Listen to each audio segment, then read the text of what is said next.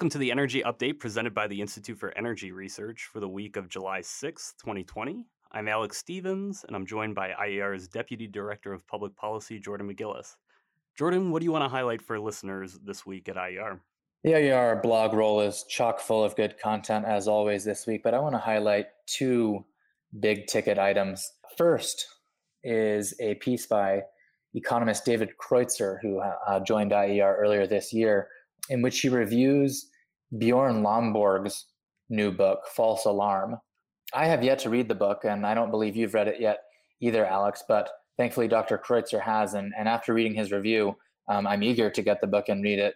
It sounds as if uh, Lomborg has a very measured and calculated and, uh, and rather sophisticated approach to these questions of climate damage that is being postulated versus how a, how a society and an economy can respond and and can in fact harm itself by responding too harshly politically. Yeah, I haven't had a chance to read it yet. I uh, just earlier this week I started Michael Shellenberger's new book, uh, Apocalypse Never, I believe is the title, mm-hmm. um, which seems to be something sort of along the same lines, a different approach to thinking about climate and energy issues. It's interesting. The summer has been pretty good for content for I guess people who are interested in thinking about these issues in a different way. Robert Bryce's documentary, who we just had on the podcast the other week too, is sort of in that vein. Yeah, I think that we are seeing a strong year in this. Um, some might call it climate realist movement, and that it happens to be an election year doesn't hurt. I think that a lot of people try to time their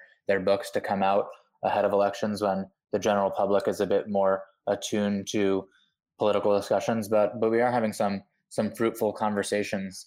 Uh, you're right as we as we progress through 2020, and um, that's in the context, of course, of the second big ticket item that I wanted to discuss, and that is the recent proposal or plan that you might say that's come out from um, House Democrats, and it's it's known as the Climate Crisis Action Plan. Very extensive document, uh, heavy on buzzwords, and ultimately it's light on specifics, but it gives a ton of concrete recommendations uh, that are coming from the Democratic side of the aisle for approaching climate change. And they run sharply in, in contrast with the realist approach that we're seeing from people like Lomborg and Shellenberger. Yeah, and two things stood out in that for me. Uh, first is that as our blog explains there's no cost estimates uh, anywhere mm-hmm. in the report, which is always sort of telling. But then also that it includes both national renewable mandates and a carbon tax, mm-hmm. which, you know, one of the arguments for carbon tax is to avoid the specific command and control uh, mandates of certain energies, right? And, Precisely.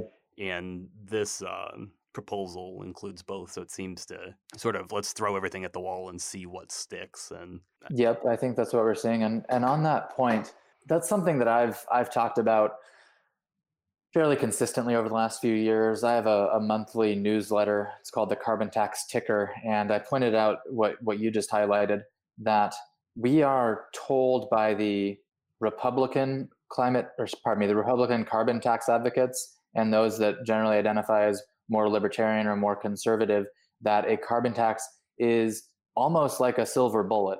If you put this in place, the the theory goes that you're able to capture uh, the externalized cost of emissions, and but that story only appeals to a very sli- very slim sliver of the legislature and of the the general political public. It appeals to a small set of fiscal conservatives who are looking for what they would see as an elegant solution. But the, as this climate crisis action plan points out, the ardent environmentalist crowd has no interest in in simple and elegant solutions to to these challenges. What they want to do is try every means possible, and they don't really have um, that same confidence in the so-called market-based mechanism of a of a carbon tax. Uh, so these promises that we're getting from groups like the Climate Leadership Council and others that try to appeal to the center right are really disingenuous. They know as well as we do that for any for anything like a carbon tax to, to truly be adopted by by Congress, it would need to also appeal to the left. And the left does not want to eliminate regulations. They want regulations and a carbon tax.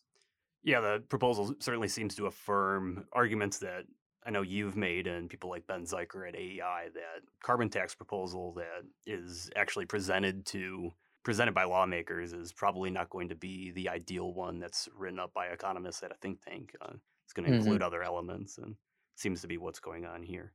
Mm-hmm. Dr. Kreutzer has a has has made witty remarks in the past, and I won't be able to, to capture it exactly, but he says something like uh, a trillion dollars doesn't walk down K Street without um, you know getting stuffed into people's pockets, sure. something like that.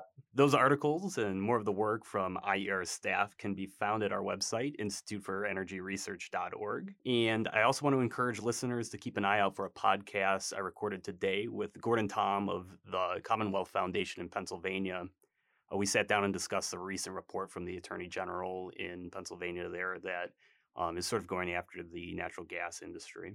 Uh, you can find the Plugged In podcast on iTunes, Stitcher, SoundCloud, Google Play, or at IER's website, instituteforenergyresearch.org. Thank you for listening. Until next week, I'm Alex Stevens.